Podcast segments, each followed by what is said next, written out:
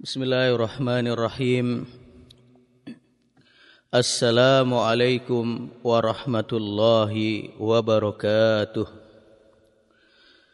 Alhamdulillahi wakafa. Wassalatu wassalamu ala nabiyil mujtaba. Wa man saru ala nahjihi faqad iktafa.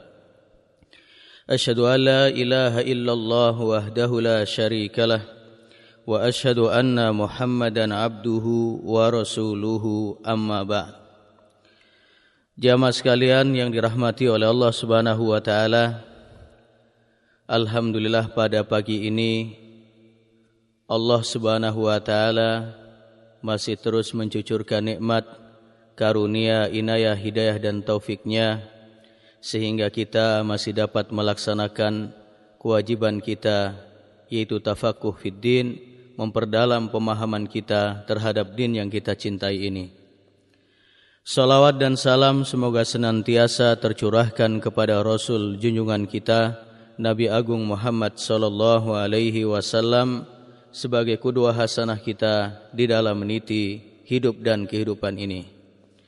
Jamaah sekalian, bahasan kita pada pagi ini adalah tentang al-ajalah yaitu tergesa-gesa yang merupakan lawan daripada at-ta'anni yaitu kehati-hatian dan ketenangan.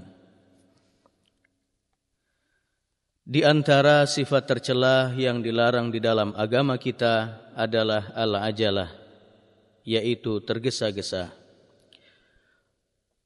Ar-Rahib dalam kamus Mufradat Al-Fadil Quran berkata, Al-ajalah atau tergesa-gesa adalah kemauan dan keinginan dapat meraih sesuatu sebelum waktunya. Dan itu merupakan tuntutan syahwat. Oleh karena itu, secara umum, sifat tergesa-gesa ini dicela di dalam Al-Quran. Bahkan dikatakan bahawa tergesa-gesa itu berasal dari setan. Allah Subhanahu wa taala berfirman kepada nabinya Muhammad sallallahu alaihi wasallam La tuharrik bihi lisanaka lita'jala bih. Janganlah kamu gerakan lidahmu untuk membaca Al-Qur'an karena hendak secepat-cepat menguasainya. Quran surah Al-Qiyamah ayat 16 Jamaah sekalian yang dirahmati oleh Allah Subhanahu wa taala. Akhlak Nabi sallallahu alaihi wasallam adalah Al-Qur'an. Sebagaimana disebutkan dalam riwayat Aisyah radhiyallahu anha. Kana khuluquhu Al-Qur'an. Adalah akhlak Rasulullah sallallahu alaihi wasallam adalah Al-Qur'an. Artinya kepribadian dan tata kerama beliau sesuai dengan akhlak dan tata kerama yang terkandung di dalam Al-Quran. Oleh karena itu, beliau selalu berkomitmen dengan arahan Allah Subhanahu wa taala yang penuh berkah ini. Beliau tidak tergesa-gesa dalam membaca Al-Quran dan bahkan beliau tenang dan sabar dalam membacanya. Dan ini pula yang beliau pesankan kepada umatnya di mana beliau pernah bersabda at-ta'anni minallah wal ajalatu minasyaiton ketenangan itu berasal dari Allah Subhanahu wa taala sedangkan tergesa-gesa itu datangnya dari syaitan Hadis ini terdapat dalam Musnad Abi Ya'la dan disahihkan oleh Syekh Albani. Jamaah sekalian yang dirahmati oleh Allah Subhanahu wa taala. Allah Subhanahu wa taala juga berfirman kepada nabinya. Fasbir kama sabara ulul azmi minar rusul wa la tastajil lahum كأنهم يوم يرون ما يوعدون لم يلبثوا إلا ساعة من نهار. لم يلبثوا إلا ساعة من نهار بلاغ. فهل يهلك إلا القوم الفاسقون Maka bersabarlah kamu seperti orang-orang yang mempunyai keteguhan hati dari rasul-rasul telah bersabar dan janganlah kamu meminta disegerakan azab bagi mereka. Pada hari mereka melihat azab yang diancamkan kepada mereka, merasa seolah-olah tidak tinggal di dunia, melainkan sesaat pada siang hari. Inilah suatu pelajaran yang cukup, maka tidak dibinasakan, melainkan kaum yang fasik. Quran Surah Al-Ahqaf ayat 35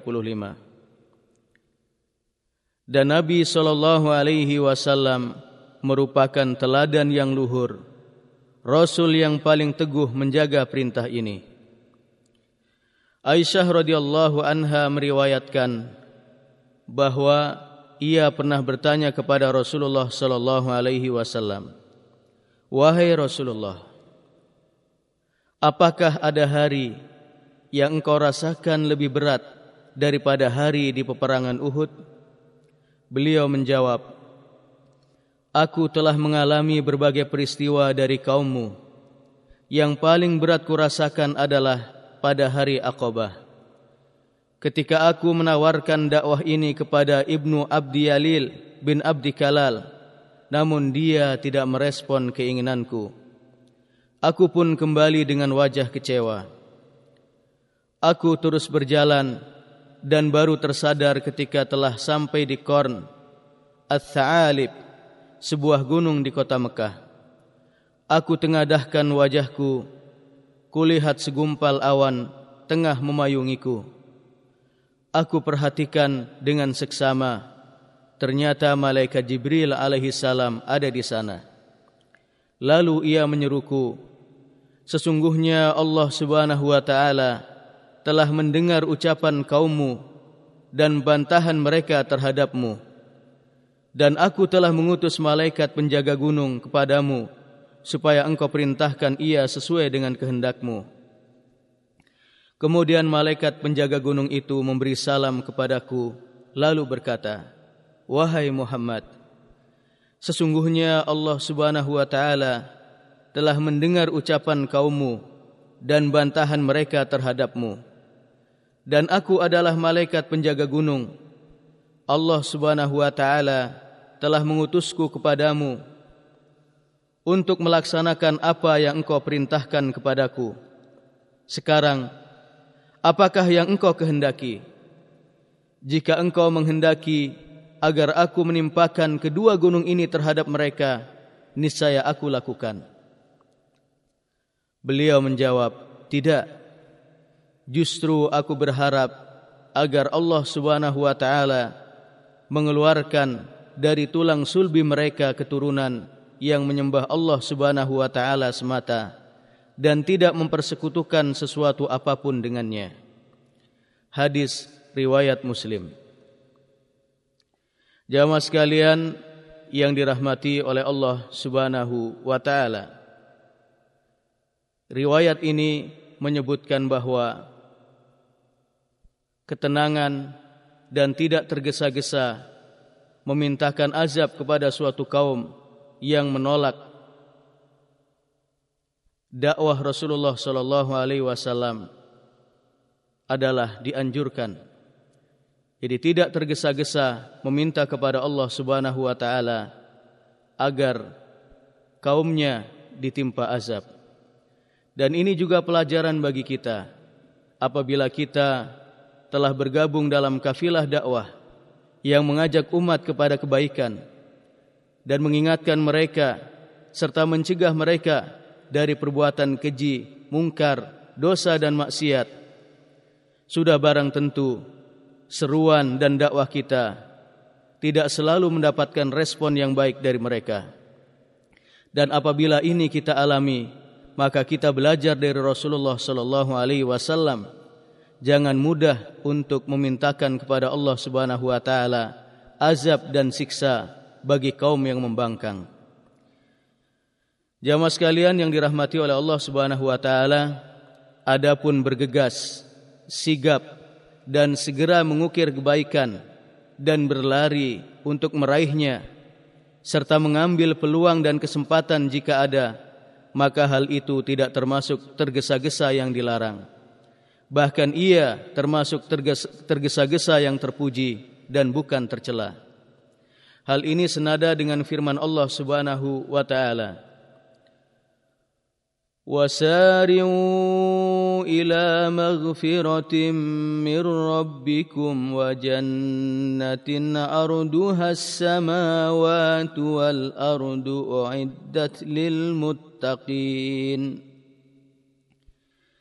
Dan bersegeralah kamu kepada ampunan dari Tuhanmu, dan kepada surga yang luasnya seluas langit dan bumi yang disediakan untuk orang-orang yang bertakwa. Quran Surah Ali Imran ayat 133. Dan kita belajar dari para sahabat Rasulullah sallallahu alaihi wasallam. Mereka berlomba-lomba berinfak. Mereka berlomba-lomba berjihad di jalan Allah Subhanahu wa taala. Mereka mengambil setiap kesempatan dan peluang amal baik agar tidak sia-sia waktu dan kesempatan berlalu dari hadapan mereka. Itu dalam rangka merealisasikan dan mewujudkan perintah Allah Subhanahu wa taala di sini wasari'u ila maghfiratin mir rabbikum. Karena mereka ingin segera mendapat ampunan Allah Subhanahu wa taala dan bisa meraih surga yang seluas langit dan bumi. Jamaah sekalian yang dirahmati oleh Allah Subhanahu wa taala, dan juga perkataan Musa alaihissalam yang diabadikan Allah dalam Al-Quran. Wa ajiltu ilaika rabbi litardo. Dan aku bersegera kepadamu ya Tuhanku agar supaya engkau ridho kepadaku. Quran Surah Toha ayat 84 Yang demikian itu karena tergesa-gesa yang tercela itu memutuskan perkara tanpa didahului oleh pertimbangan yang matang. Musyawarah dan istikharah. Untuk itu Abu Hatim As-Sabti pernah berkata, Orang yang tergesa-gesa ia mengatakan sesuatu sebelum ia tahu hakikat sebuah persoalan. Ia menjawab pertanyaan sebelum ia memahami pertanyaannya. Ia memuji seseorang sebelum ia mengujinya. Dan ia mencela setelah sebelumnya ia memuji. Maka orang yang tergesa-gesa akrab dengan penyesalan dan luput dari keselamatan.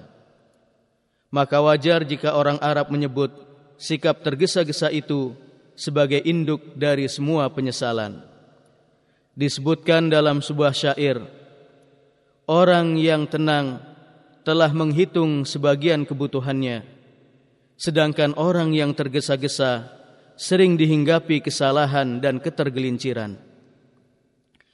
Jamaah sekalian yang dirahmati oleh Allah Subhanahu wa taala di antara contoh dari sikap dan sifat tergesa-gesa yang tercela adalah yang pertama tergesa-gesa mendoakan keburukan atau laknat terhadap istri anak dan harta miliknya ketika ia marah. Allah Subhanahu wa taala berfirman, "Wa yad'ul insanu bisyarri du'aahu bil khair wa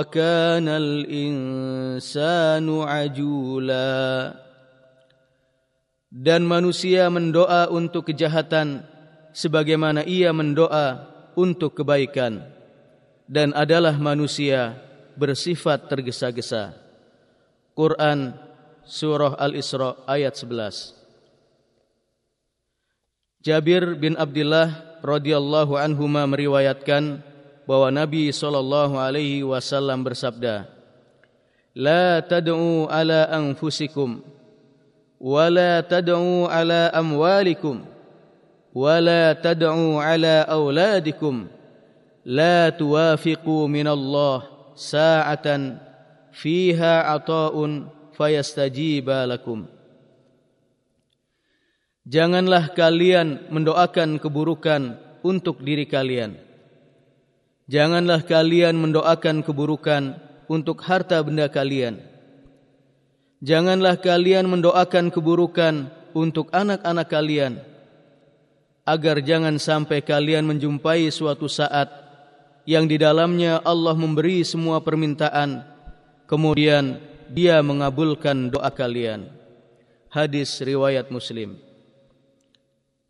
Jamaah sekalian yang dirahmati oleh Allah Subhanahu wa taala kita sering menyaksikan berbagai bencana menyapa kita beragam penyakit menjangkit dan kerusakan akhlak atau dekadensi moral yang dialami oleh anak-anak atau generasi muda. Bisa jadi penyebabnya adalah doa-doa keburukan yang diucapkan para orang tua terhadap anak-anaknya. Tetapi mayoritas manusia tidak menyadari hal tersebut. Hal min muddakir. Adakah orang yang mau mengambil pelajaran dari hal ini? Yang kedua, yang merupakan contoh dari tergesa-gesa adalah tergesa-gesa dalam berdoa. Artinya, ingin agar doanya sesegera mungkin terkabul. Abu Hurairah radhiyallahu an meriwayatkan bahwa Nabi sallallahu alaihi wasallam pernah bersabda, "Yustajabu li ahadikum ma lam ya'jal fayaqul qad da'awtu rabbi falam yastajib li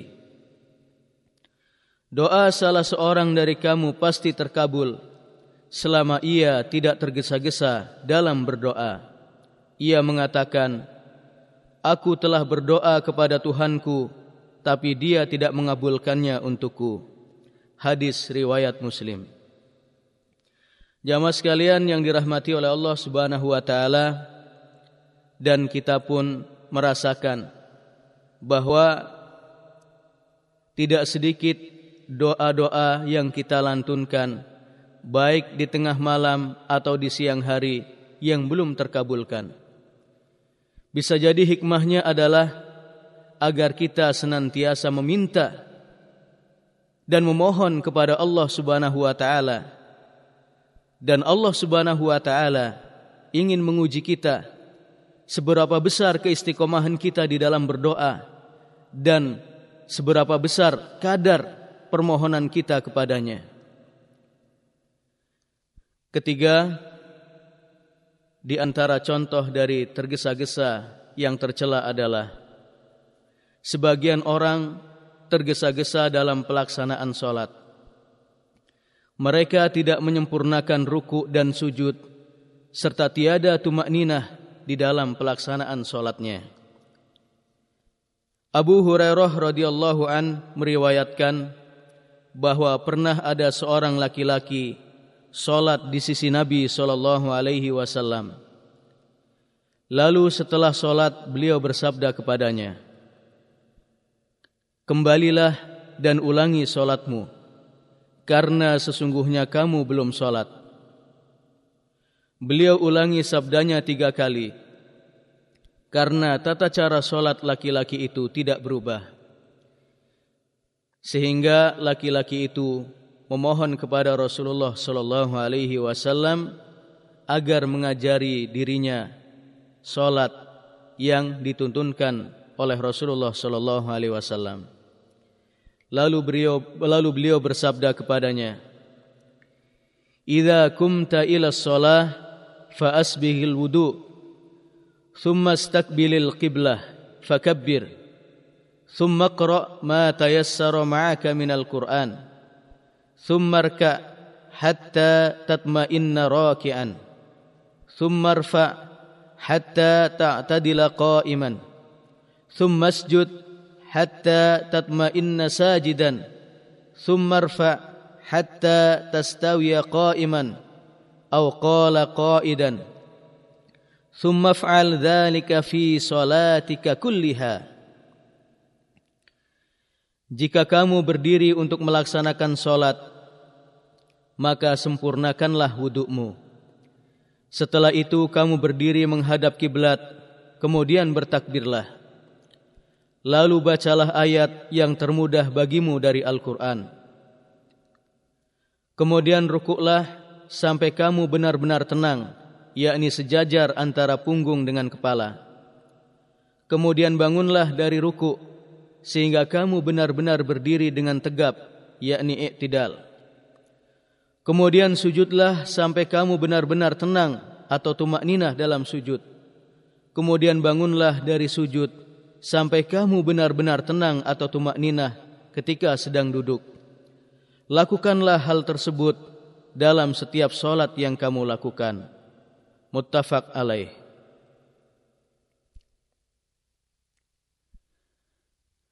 Jamaah sekalian yang dirahmati oleh Allah Subhanahu wa taala. Hadis ini menjelaskan bahwa banyak di antara kaum muslimin yang tidak tumak ninah, yang tidak tenang, yang tidak khusyuk dalam pelaksanaan solat. Kalau orang di masa Nabi sallallahu alaihi wasallam ada orang yang tergesa-gesa dan tidak tumak ninah dalam pelaksanaan solat, apalagi di zaman kita sekarang ini.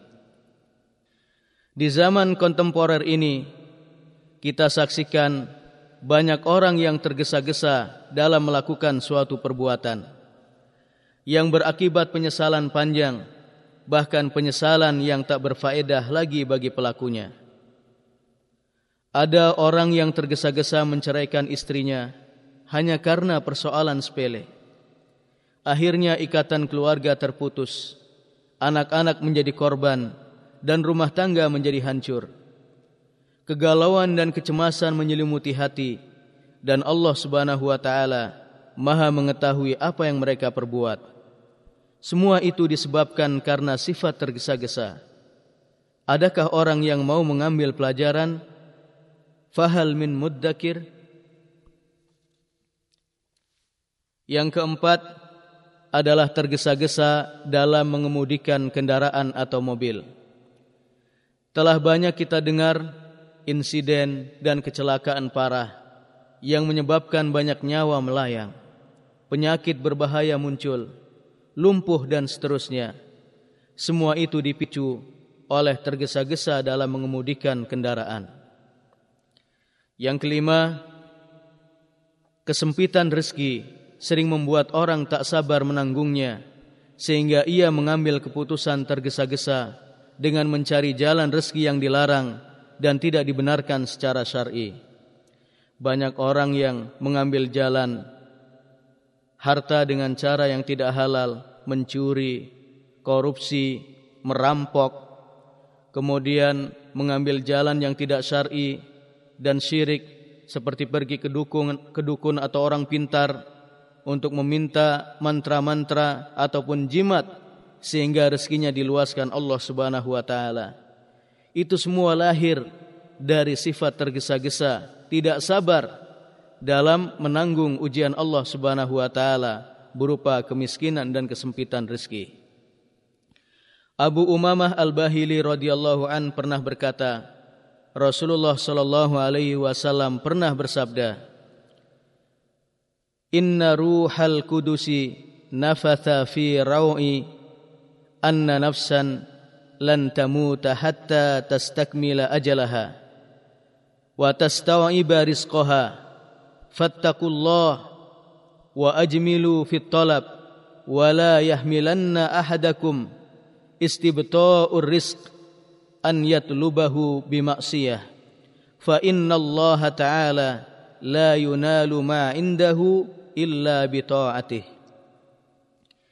Sesungguhnya Ruhul Kudus yakni Jibril alaihi salam telah meniupkan wahyu ke dalam hatiku bahwa suatu jiwa tidak akan mati sehingga dia menyempurnakan ajalnya dan mengambil seluruh rezekinya maka bertakwalah kepada Allah dan carilah rezeki dengan baik dan jangan sampai anggapanmu akan lambatnya rezeki mendorongmu untuk mencarinya dengan jalan maksiat kepada Allah.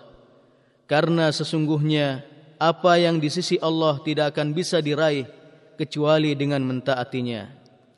Hadis riwayat Abu Nuaim dalam Hilyatul Aulia dan disohhkan pula oleh Syekh Albani dalam Sahih Al-Jami As-Saghir.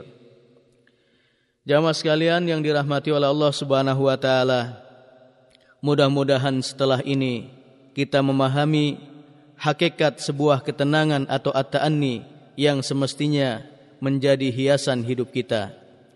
Dan kita bisa menghindarkan diri dari segala warna al-ajalah ketergesa-gesaan. Karena sekali lagi dengan tergesa-gesa akan mengakibatkan penyesalan yang panjang. Dan bisa jadi bukan hanya penyesalan di dunia, tetapi penyesalan di akhirat sana. Penyesalan yang panjang dan abadi. Hadana Allah wa iyyakum ajmain wa sallallahu ala sayyidina Muhammad wa ala alihi wa sahbihi ajmain. Subhanakallahumma wa bihamdik asyhadu an la ilaha illa ant astaghfiruka wa atubu ilaik. Wassalamu alaikum warahmatullahi wabarakatuh.